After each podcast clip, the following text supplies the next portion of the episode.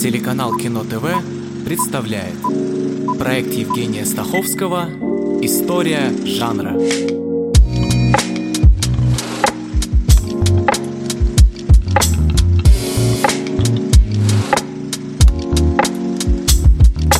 Фильм «Нуар» с французского «черный фильм», или лучше сказать «мрачный фильм». Кинематографический то ли жанр, то ли стиль, относящийся по большей части к категории криминальных фильмов. Исследователи до сих пор не договорились, считать ли «Нуар» отдельным жанром, поскольку многие картины плохо вяжутся друг с другом, и даже широко распространенное мнение о том, что «Нуары» — это исключительно криминальные фильмы, не является общепризнанным, или это все же стиль со своим характером, своими клише и особыми визуальными приемами. И в этой серии был ли нуар до нуара, кто главные герои жанра и существовал ли нуар за пределами Америки. Вот уж чем нет особых проблем, это самим словосочетанием «фильм-нуар». Термин появился благодаря французскому журналисту и кинокритику Нино Франко, который в августе 1946 года опубликовал статью, где отметил общие черты только что выпущенных во Франции американских фильмов 41-44 годов на криминальную тематику. Это картины «Мальтийский сокол» Джона Хьюстона, «Двойная страховка» Билли Уайлдера, «Лора», Отто Премингера. Это «Убийство, моя милочка» Эдварда Дмитрика и «Женщина в окне» Фрица Ланга. Опираясь на эти работы, Франк отметил, что готов открыть новую, более мрачную разновидность криминальных фильмов, в которых обычно больше внимания уделялось характеристикам персонажей, чем сюжету. Слово «нуар» возникло не на пустом месте. Во-первых, оно редко, но использовалось до этого для характеристики французских фильмов, принадлежащих к поэтическому реализму, развившемуся перед Второй мировой войной. А во-вторых, словосочетание «фильм Нуар Франко», вероятно, намекает на общее название, появившееся в 1945 году нуар-серии парижского издательства «Галимар», в которой выходили переводы американских остросюжетных криминальных романов. Несмотря на это, где-то до конца 60-х годов Использование термина оставалось в основном ограниченным Францией. В самих США такие фильмы обычно называли психологическими мелодрамами или психологическими триллерами. И хотя попытки случались и раньше, только в книге 1968 года «Голливуд в сороковые» британские авторы Чарльз Хайем и Джоэл Гринберг описали нуар как самостоятельный жанр с историями о роковых женщинах и отчаявшихся мужчинах в оторванном от реальности мире. Но по сию пору слышны голоса, говорящие, что если нуар и жанр, то это не такой жанр, как комедия или триллер. Это явление ограниченное во времени, его можно сравнить с французской новой волной или итальянским неореализмом, где стилистические особенности важнее жанровых характеристик. Что важно для нуара? Основной элемент преступления, лучше всего убийство. Среди главных героев крутой детектив, роковые женщины, те самые фам-фаталь, коррумпированные полицейские, ревнивые мужья, бесстрашные страховые агенты и писатели-неудачники. Из них в первую очередь важны детектив и роковая женщина, хотя и они присутствуют не во всех классических нуарах. Частного детектива, мужчину средних лет, героиня втягивает в опасные ситуации, движимая не столько интересом к справедливости или жадностью, сколько своего рода болезненным любопытством. Это загадочная, тревожная, склонная к манипуляциям женщина, использующая свои чары, чтобы соблазнить главного героя и завести его в неприятную ситуацию, чтобы не сказать смертельную ловушку. Герои пессимистичны сами по себе. Они попадают в непредвиденные ситуации и борются с судьбой, которое обычно приводит их к трагическому финалу. Это безнадежное настроение в безнадежном мире, полном преступности. Теоретики кино полагают, что фильм «Нуар» показывает американское общество того времени со страхом и отчуждением Второй мировой войны. Персонажи порой не способны отличить вину от невиновности, истину от лжи, действуют в мрачной атмосфере. Экспрессионистское освещение очень контрастно и при этом приглушено. Оно оставляет широкие кадры экрана в темноте, намекая, что зла в мире больше, чем добра. Действие чаще всего происходит в городе, но пространство ограничено. Это улицы, без больших проспектов или площадей. Город символизирует лабиринт, в котором застряли герои. Атмосфера дождливая, тротуар часто мокрый, много ночных сцен. Важный акцент создают тени, а замкнутость усиливается с помощью геометрических элементов. Нуары любят наклонные ракурсы, экстремальные планы снизу или сверху, отражение в зеркалах, как бы замещающих лужи, а само по себе отражение намекает на некую другую сторону, множественное изображение, символ двойной или скрытой личности, плюс бесконечное курение, тоже такая дымка загадочности. Один из самых частых приемов – голос за кадром, подчеркивающий безысходной ситуации или раскрывающий взгляд главного героя, его точку зрения, его воспоминания. Коротко говоря, нуары – это обычно черно-белые фильмы – с преобладающей ролью меланхолии, отчуждения, уныния, разочарования, пессимизма, двусмысленности, морального разложения, вины и паранойи. Исторические источники нуара легко найти и в литературе, и в кино. Основное литературное влияние – крутые криминальные сюжеты американских авторов и, в первую очередь, Дэшела Хэммета, не раз экранизированного. Все тот же «Мальтийский сокол» Джона Хьюстона как раз основан на романе Хэммета. Сюда же «Стеклянный ключ» Стюарта Хейслера, это 42 год. А если говорить о прото-нуаре, то надо вспомнить «Городские улицы» Рубена Мамуляна 31 года. Эта картина претендует на звание первого крупного нуара, хотя первых среди первых сегодня будет немало. Второй большой большой автор Реймонд Чандлер. И вот тут как раз это убийство, моя милочка, Эдварда Дмитрика, плюс глубокий сон Говарда Хоукса, «Леди в озере» Роберта Монтгомери. А еще Чандлер работал как сценарист, и именно он написал оригинальный сценарий для фильма Джорджа Маршалла «Синий Георгин», и сделал первую версию сценария по роману Патриции Хайсмит для фильма Хичкока «Незнакомцы в поезде» 1951 года. Двое мужчин знакомятся в поезде, и один предлагает другому своеобразный договор. Если один убьет отца второго, который, по его словам, делает его жизнь невыносимой, то второй убьет жену первого, с которой тот хочет развестись.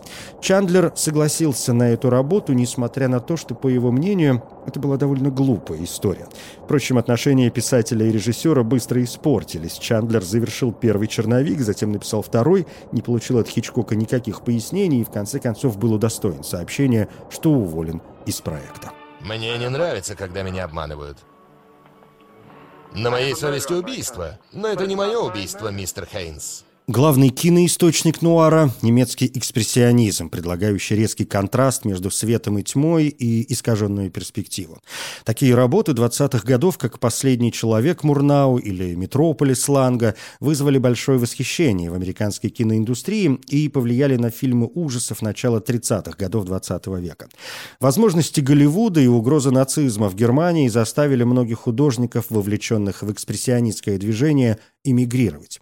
Очень влиятельным стал оператор «Последнего человека» и «Метрополиса» Карл Фройнд. Он, например, работал с Тодом Браунингом над «Дракулой» 1931 года с Беллой Лугаши в главной роли и с Робертом Флори над «Убийством на улице Морг» это 1932 год.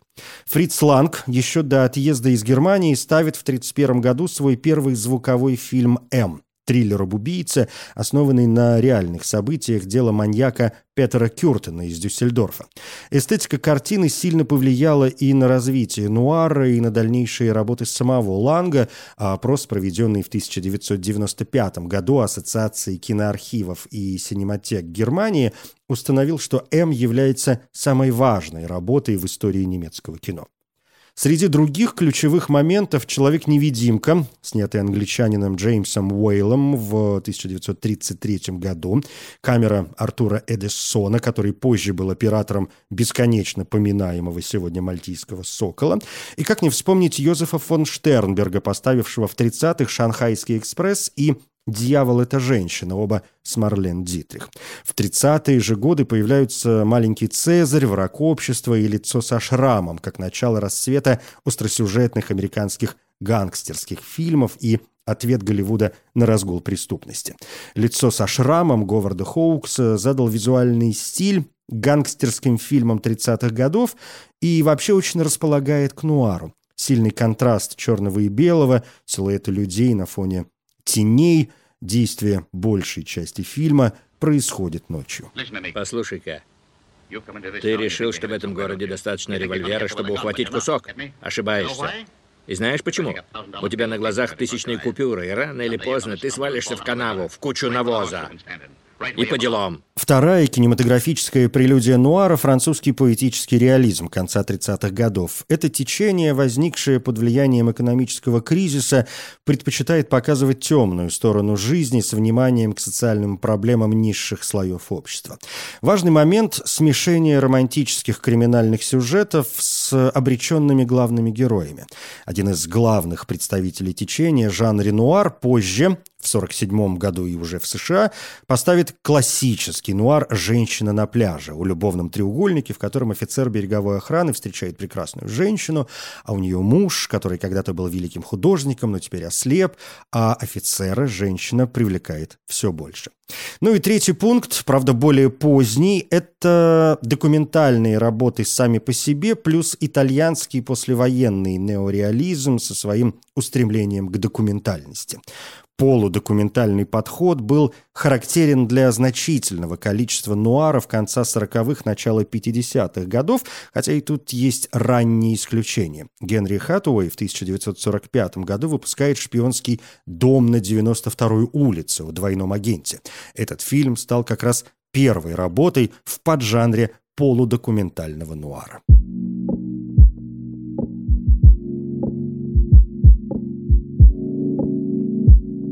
История жанра.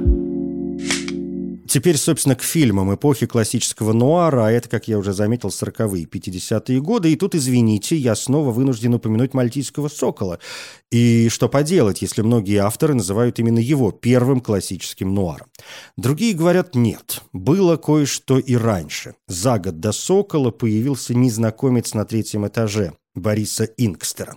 Инкстер – уроженец Риги, после эмиграции работавший во Франции с Эйзенштейном и Александровым над фильмом «Сентиментальный романс», а переехав в США, он писал сценарии и в итоге решился на дебют в режиссуре, ставший таким удачным, что теперь его периодически называют первым примером нового жанра. Незнакомец на третьем этаже рассказывает о репортере, который становится ключевым свидетелем по делу об убийстве. Его показания о том, что он видел подсудимого, склонившегося над телом мертвого человека в ресторане, были основной причиной обвинений.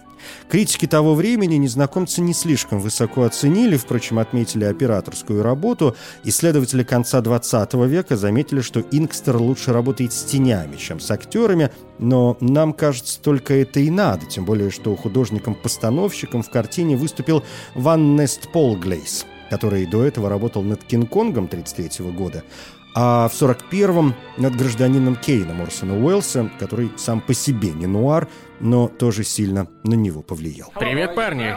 Майкл Уорд, сияющая звезда журналистики. Парень, которому повезло.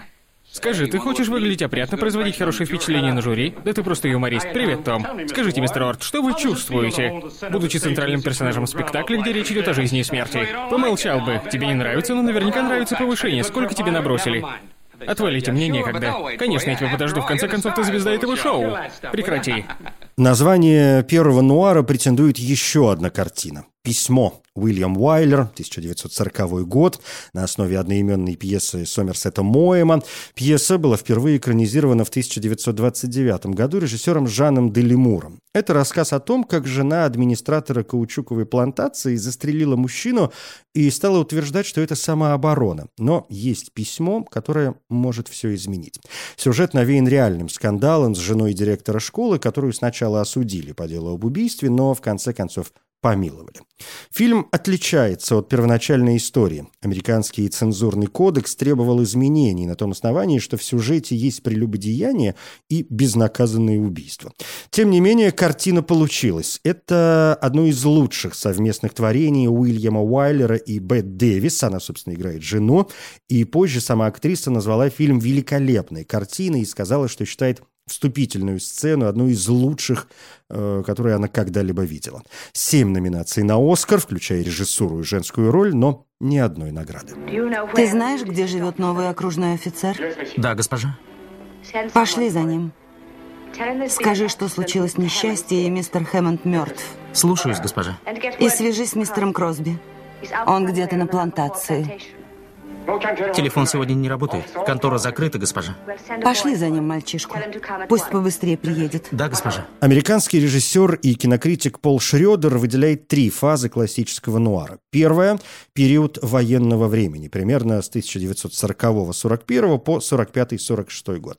Здесь в центре как раз частный детектив, одинокий волк, и влияние романов Чандлера и Хэммета. Переходным моментом ко второй фазе Шредер называет фильм Билли Уайлдера «Двойная страховка», где сотрудник страховой компании влюбляется в жену одного из своих клиентов, и та убеждает его избавиться от ее мужа, да еще и так, чтобы получить удвоенную страховку. Выдающаяся роль Барбары Стенвик семь номинаций на «Оскар», но, как и в случае с письмом, ни одной победы. Вторая фаза нуара – послевоенный реалистический период, примерно с 45 по 49 год. Герои уже не так романтичны, городская атмосфера более реалистична. Помимо уже упомянутого сегодня дома на 92-й улице, это, например, «Убийцы» Роберта Сиодмака по мотивам рассказа Эрнеста Хемингуэя, «Поцелуй смерти» Генри Хэтуэя о человеке, пойманном во время неудачного ограбления ювелирного магазина и «Обнаженный город» Жюля Дассена. Здесь детектив, как обычно, расследует дело об убийстве, но полудокументальная съемка на улицах Нью-Йорка и реалистичное повествование оказали большое влияние на развитие полицейских фильмов, а сама эстетика обнаженного города была вдохновлена нью-йоркским фотографом Уиджи, опубликовавшим в 1945 году книгу фотографии о жизни мегаполиса под названием «Naked City», ну, собственно, «Обнаженный город». Третья и последняя фаза примерно с 49 по 53 год. Это период психотического действия и суицидального импульса. Личность персонажей растворяется, главными героями предстают психопаты-убийцы. Здесь стоит отметить «Без ума от оружия» Джозефа Льюиса о молодой паре, специализирующейся на вооруженных ограблениях, и «Сильную жару» Фрица Ланга о полицейском, чей коллега покончил с собой, и до героя доходят слухи о его связях с гангстерами. После 1953 года нуар пошел на спад. Америка эпохи Дуайта Эйзенхауэра хотела видеть свой образ жизни в более позитивном свете. Опять же, в расцвете телевидения, да и кино в цвете. Публика хочет музыки и масштабов, что нуару совсем не на руку. Тем не менее, мастера не оставляют попыток, и кульминацией и точкой классического нуара становится только работа Орсона Уэллса «Печать зла» 1958 года. На границе США и Мексики случается взрыв, что рискует осложнить отношения между странами. Мексиканский полицейский Майк Варгас, находящийся в медовом месяце, решает э, принять участие в расследовании и обнаруживает, что его коллега использует сомнительные методы. Вместе с женой Варгас оказывается между коррумпированной полицией и местными бандитами.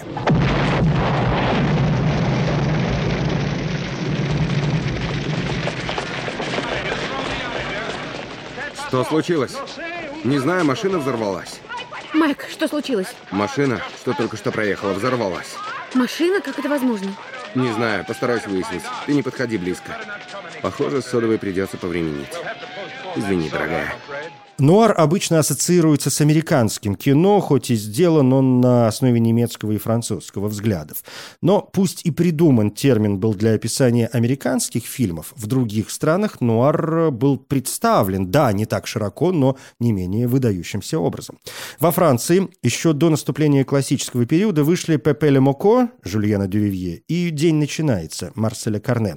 Оба фильма с Жаном Габеном, и это тот самый поэтический реализм, без которого в нуаре никуда года. В классическую эпоху, как уже отголоски американского нуара, появились «Набережная Орфевр» Анри Жоржа Клузо, «Золотая каска» Жака Беккера и «Боб прожигатель жизни» Жан-Пьера Мельвиля. Впрочем, можно отметить еще и мужские разборки Жюля Дассена.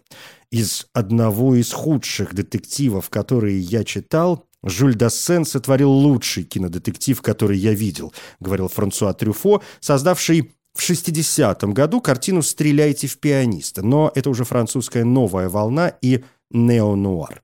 В Британии Джон Болтинг снимает «Брайтонскую скалу», в Германии Петер Лорре «Потерянного», в Италии Лукино Висконти «Одержимость». На основе романа Джеймса Кейна «Почтальон всегда звонит дважды» И вот, кстати, еще один вместе с Хэмметом и Чандлером основоположник крутого детектива.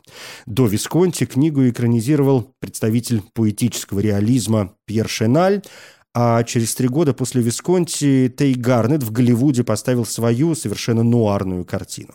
Уже в 1981-м Боб Раффельсон покажет еще одну, теперь уже нео-нуарную версию с Джеком Николсоном и Джессикой Лэнг в главных ролях.